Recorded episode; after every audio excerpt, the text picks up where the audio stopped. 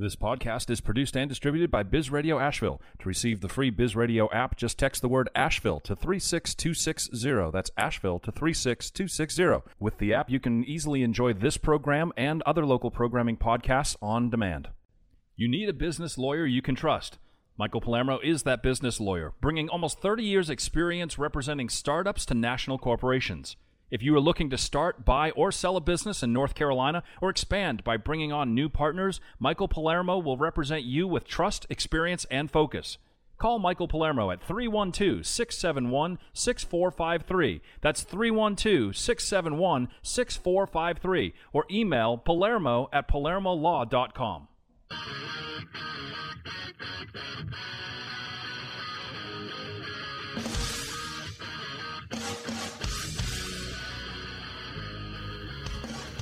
All right, and welcome to Biz Law with Michael Palermo, a great ongoing series here on the Matt Matan Show and Biz Radio Asheville. And, you know, I got to tell you, Michael, um, as we're getting closer to the finish of this series, of this loop of topics, the full life cycle of your business, I've been so excited to be able to refer back to the volumes of information that have already been shared in the series so far. I was just telling you during the break about um, an inquiry that I got here at the station just yesterday of someone looking to do franchising, and uh, and I was I, I knew already that our conversation today was going to be on this, but I was able to refer them back and say, look, if you're looking to start up your own situation, whether it's franchise or not, you would be derelict in your preparation if you didn't go back and listen to the episodes that Michael Palermo has already done. There's some great information we're giving out.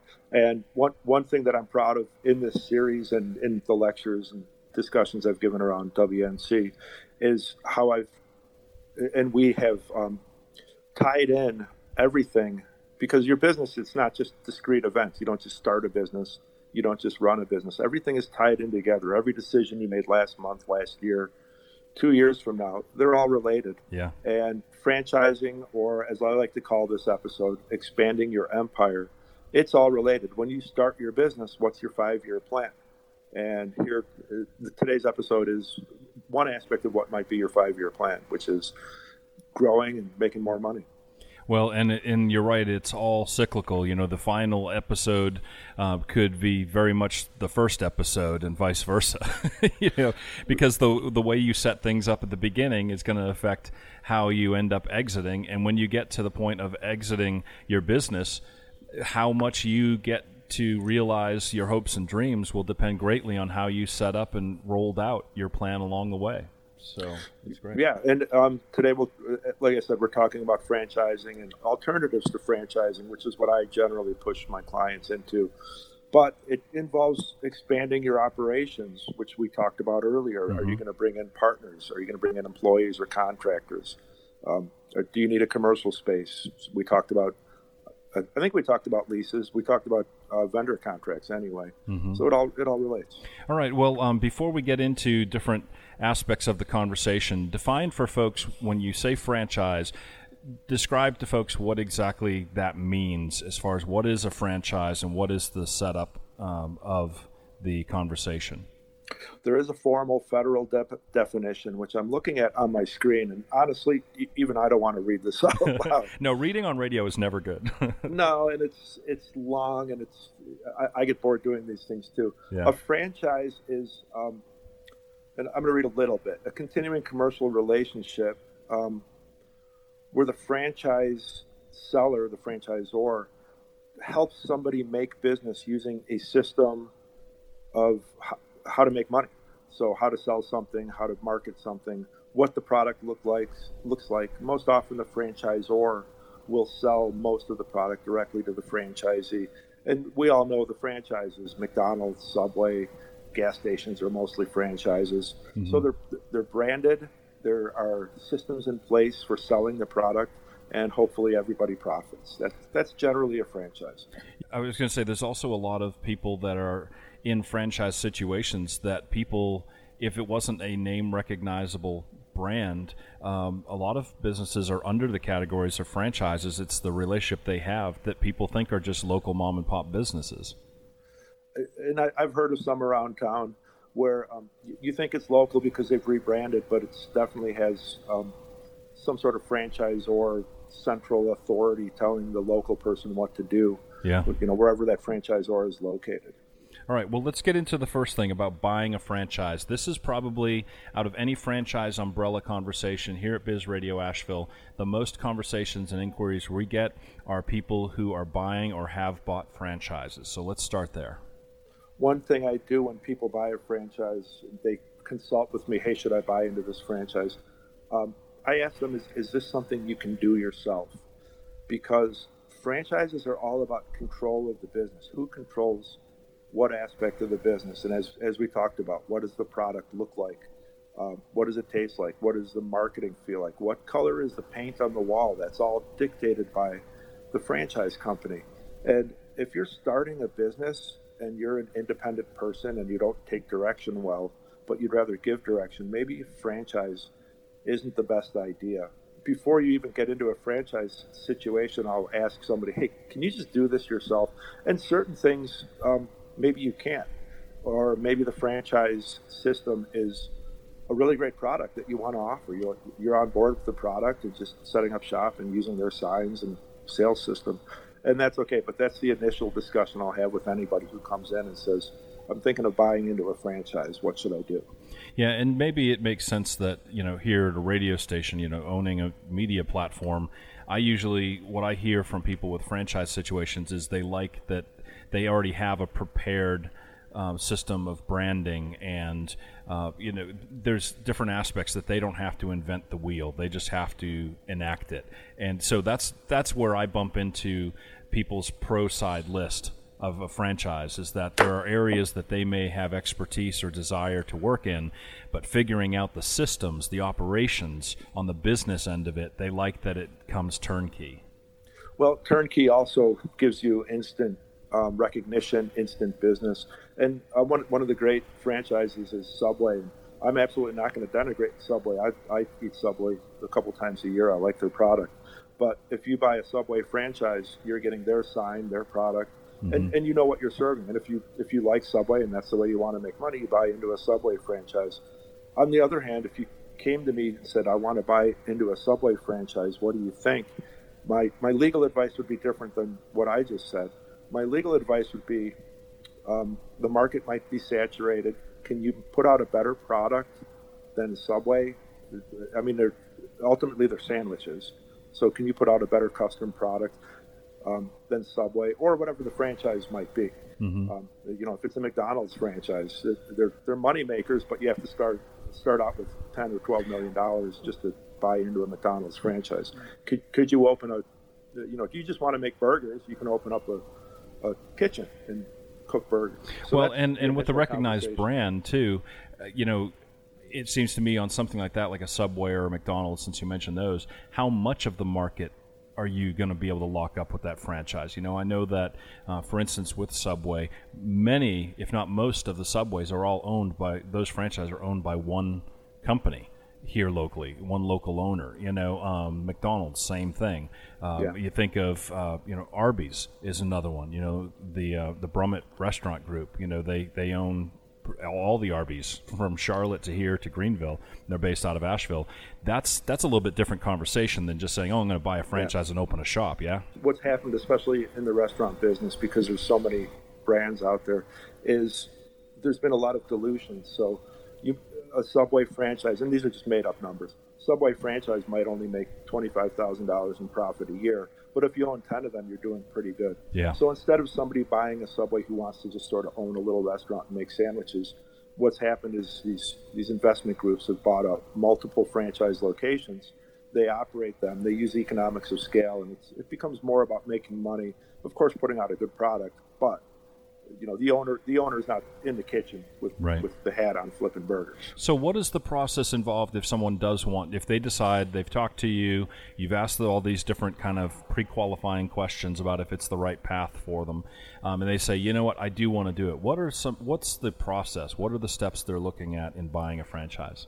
To buy into a franchise, um, it, it's super hyper-complicated. There's state laws, there's federal laws that they don't conflict, but they sort of add on to each other, so you have to look really close at them. For the most part, if it's a legitimate franchise, uh, the prospective purchaser is going to get what's called a franchise disclosure document. Um, the federal rule is huge. It's like twenty thousand words. But in short, what's in that document is going to be the name and identity of the franchisor, uh, whether or not there's a market for the product or service, what regulations apply, general description of the competition, um, prior business experience of the franchisor, which could be really good information to have if it's if it's a new franchise. Things about litigation, what the estimated initial investment would be. Like, in other words, what what is a purchaser of the franchise going to have to spend just to get the doors open? Um, and if there's any restrictions on the sale of the products, if, if they're regulated or if, you know, it's something you're really not supposed to be selling in every state, like like we see with the C B D stuff. Mm. You know, so you're, you're gonna you're gonna get a big thick document with all this stuff in it. Yeah, and um, so when you're buying into a franchise and everything else, um, I know that I've heard from people that say there's different situations. Sometimes it's a lump sum right up front. You buy the franchise, then they kick into the onboarding. Others, you know, they finance it basically. So, you know, when getting a franchise, do you see that full scale? Just like someone who's launching a brick and mortar business, where the capital side of it depends on the relationship that you contract? I, I do, but for the most part, the, the bigger franchises, the older established franchises, whatever they may be, they're going to require a franchise purchaser to have a big pile of money to start out in the first place, especially if there's a dedicated location or a build-out required, like a Subway or like if you have to build a McDonald's. Um, They'll they'll help you with things like finding the real estate, but you know, what does it cost to build a McDonald's building? Probably a couple of million dollars. Yeah, they they don't want pikers showing up and just saying, "Oh, I think I'll open a McDonald's," and they have no money, they have no way to pay back the money, they've no experience, no prior business experience. So that's before you even start calling up these bigger franchise systems. You you really need to look at what the minimum requirements are to, to buy into it. All right, well, let's move into the second category, and this is one that I was hearing a lot more of in two thousand nineteen before COVID hit. Not hearing right. it as much right now, but, you know, it eventually will come back around. We will start to recover, and these conversations may pop up again, and that is starting or creating their own franchise of their business to scale it out. So the opposite side of the transaction is if you have what you think is a great business idea, or hopefully it's up and operating and making lots of money. Um, one way to expand your empire is to find um, independent business people to buy into your system. Um, hopefully you've set up the system so that you have things like uh, uniformity of product, you have your vendors all set up so you can put out as much product as you need for your franchisees. Uh, you'll have trademark licensing, copyrights, you'll have websites, all that sort of thing. Um, you know, if it's a if it's a restaurant, you'll have standardized recipes. You need to set up your system and have it formalized before you even think of selling it to somebody.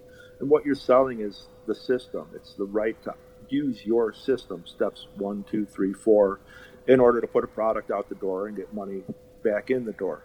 So before you even think of, hey, I want to start a franchise, this is a great idea, you need to decide, one, can you scale it? Can it be repeated in different markets?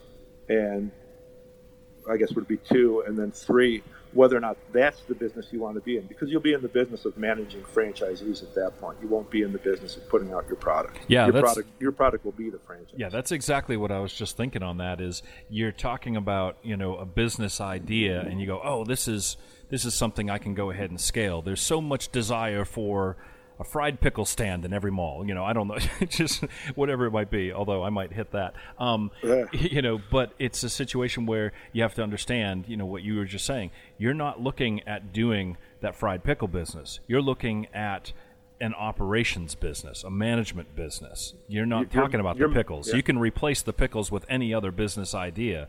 The management and expansion and the systems in place of franchising is the business, not what the product or the service is. Yeah, not, now I want a pickle. Thanks for that. Yeah, yeah, um, you're welcome. yeah, and, and the thing is, the way you had phrased it was, hey, this is a great idea. Nobody's going to buy into your great idea. They want to know that it's proven, that you've set out, that you've done it, that you've made money, and good money doing this. Nobody wants to invest all this time and effort to make fifteen thousand dollars in profit a year. People got bills to pay. So they want to know, hey, where have you done this business before? And, um, has it made any business? Now, the franchise disclosure doesn't have to show profits. Um, and this is generally speaking, I haven't dug into the rule recently, but you don't really have to show profits. In fact, you don't want to do it. You, you just want to give the names of prior franchisees so that a prospective franchisee can talk to them. Because if you start saying, yeah, this business is going to make eighty grand a year, you you don't want to promise anything like that. You could wind up getting sued. Mm. But yeah, you just, I got a great idea is different than, hey, I've been running this business for ten years. I think I could scale it if I were to make it into a franchise system. Mm. Um, you know, when you watch shows um, like The Profit, for instance, is one of the shows with Marcus Lemonis, and I'm a big fan of his show. But okay. it, when they when they talk about franchises and things, it's amazing how many business owners, that's part of their dream, that's their lottery ticket, uh, but they haven't even they haven't duplicated the model of one location to a second or a third location. And yeah. and I, I bring that up in a national context because I've had that same exact conversation with businesses right here in Western North Carolina where they're like, oh yeah, we're doing really great and we've we've shown that our model works. And I'm like, oh, how many locations do you have? Well, this one. Yeah. And and fried pickles might be great in, you know, North and South Carolina because people were raised on grandma's fried pickles. But try to sell them in Albany or Minneapolis, and it might, it might not go over so well because people just don't recognize it for the delicacy that it is. Yeah, and, and so what do you say to businesses as uh, kind of pivoting a little bit as an alternative to franchising? Because I, I'm not a franchisor or anything. I'm a serial entrepreneur that happens to own a business radio station, and the hundreds of conversations around business that I've been able to enjoy on a frontline basis for the last couple of years in the context of this station, um, I've had exposure to a lot of different people's experiences, and franchising is something that, like I said, it's kind of like the lottery ticket. It's like, oh, this is what I want to do. Um, but when I have conversations with them as a non-franchisor or anything, just based on my personal experience and, and knowing other people's stories, and I say, well, have you looked at other options? And for a lot of people, it's like, well, you know, that is the option. Let's give them some other options. What are some alternatives to building their empire, expanding their empire, that does not involve a business plan that means they're going to franchise their business? So we're starting out with the premise that somebody who comes to me with a successful business with ho- hopefully a history of profits and says, I'd like to franchise this business. Um, the first conversation I have is, and, and you know, I've been doing this long enough, I can kind of see what's, what's good for franchising and what isn't. Um, I, I'll explain to them what it costs to franchise. So you're going to spend twenty to thirty thousand dollars in legal fees putting together the franchise disclosure document, probably that much or more putting together a um, a standards manual. So when you when you sell your to your franchisee, here's the standards the franchisee has to follow. You know, what what color the paint on the wall is, how big the sign is, what the dimensions of the sign are, what temperature the product should be served at. That's all part of um, of the franchise system. And it take it costs a lot of money. It costs more than the legal fees to put that together because mm-hmm. you've got accountants, architects. You might have a you know a chef or somebody in charge of creating the product. The question then becomes, well, geez, I just um, an example I had back in Chicago was a client that he, he had a store selling M M A, like the mixed martial mm-hmm. arts stuff, and he wanted to franchise it. And we had that conversation, like, you, what you really want to do is just open a second location. Um, Great alternative. Uh, if people loved this first location and he was making money, which he was, just recreate that in your second location. So he was out in the western suburbs, go into the south suburbs and, and open the same store. Use the, you know, you make it, you know, location number two for your business. Now, if he didn't necessarily have the money or the time to manage two locations, he could bring in a business partner, bring in somebody, bring in a manager. Um, there's a lot of different ways to start opening locations. Uh, there, there's um, and, and one thing I always recommend is keep it close. There, there's a really good restaurant here in town that has a few locations, but for some reason they've got one up in Johnson City. Hmm. And I, I talked to the owner. I'm like, well, you know, how, how'd you guys wind up there? And he's like, well, I don't know. It just seemed like the next place to go. And you know, I didn't say it out loud, but geez, why didn't you open one in Waynesville? You could open one in Weaver. You could have gone down to Pendo and opened one. So you know, keep it close, open a second location. You can bring on a partner or an investor. If you don't have the money to build out the second location, bring on somebody who's interested in, you know, being a partner for your restaurant or your clothing sales or what, whatever whatever your product is. Mm-hmm. Great, great way to expand your empire, because then everybody everybody wins.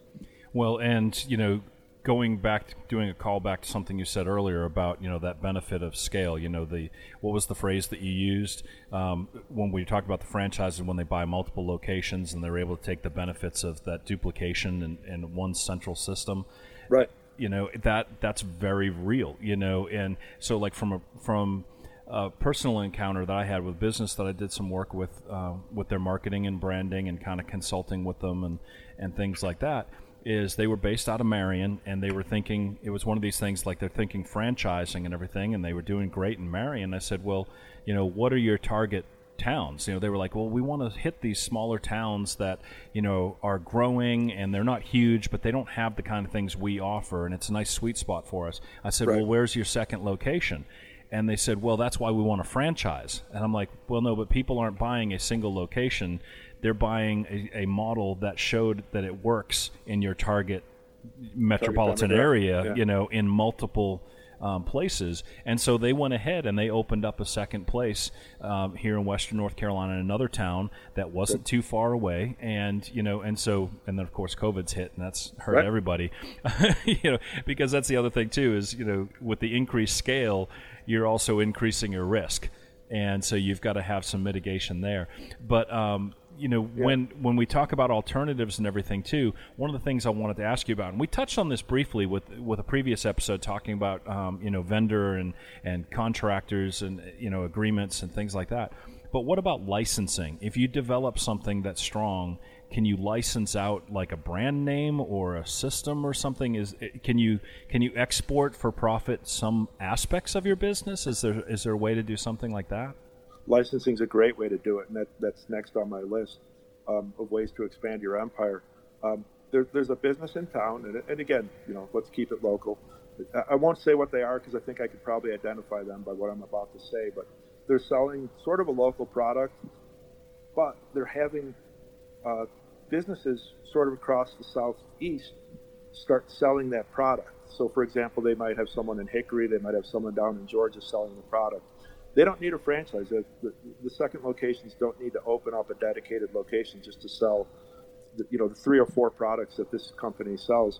But what they do is they license them to sell the product. Um, they license them to use the advertising, the logo, all that stuff. They can put the logo up in the window, and that's a great way to expand the empire. Uh, somebody's buying your product, but it's still sort of under the umbrella of your, your trademark, your marketing. Mm. That's a, that's a great way to do it. And there's um, there's probably not much expense to that either. You're probably getting right into good margin the second you start figuring out what you can license, yes? Well, wh- whoever's selling the product, they're, they're making money because they have a ready market in all those other locations. And the other locations have ready buyers because it is a recognizable product. So, yeah, start spinning the wheel as soon as they get that sign up. Well, and all this brings us to um, a preview for the next episode, unless there's anything you want to make sure we touch on before we kind of preview next the next episode. Uh, I do have like a forty-page outline on franchising that we haven't really gotten into. Yeah, and well, there's the reason for people to contact you directly, which they can they can find in the description. If they're listening on the podcast, just go ahead right. and look in the description. And if you're listening on the station stream, uh, just go ahead and click on the uh, on the sponsors tab, and you can find your way to. We've we've linked through to um, Michael Palermo's business law firm right there for folks. Um, so a preview uh, for next week. We're gonna be we've talked about it in every single episode so far. far of this series, but the exit ramp. Next week is the final episode in this series. So I like to tell people that I, I'm a business lawyer. What do you do? Well, I, I work in the transitions of your business from startup to selling. So because we're on the last episode, we're going to talk about selling your business and succession planning. How, the odds of you leaving your business are one hundred percent. Right. At some point, at some point you won't own your business. What What is that exit going to look like? Selling your business, having a plan so that you don't just leave chaos in the wake. And, um, you know, I, I'm in this to help people make money. So let's let's try to monetize and profit from exiting your business, too. Well, very good. All right, Michael Palermo, Palermo Business Law Firm in Asheville, and also sh- serving the Chicago area as well. And yes, um, and appreciate, as always, your time and expertise. It's uh, it's a lot of really great beneficial information for people, whether they're starting, ending, or if they need to go ahead and sit back and reassess where they're at. Um, I I am the firm believer that right now is the best time, no matter where along the timeline it is. Right now is the best time to assess what you're doing and why you're doing it and how you're going to end what you're doing. Uh, Great advice. You know, so uh, thank you. We look forward to the next episode. For everybody else, stick around. More conversations always coming up next right here on Biz Radio Asheville. Thank you for listening. If you liked what you just heard, be sure to subscribe to the podcast. And be sure to visit biz radio dot u s to find hundreds of other engaging conversations, local events, and more.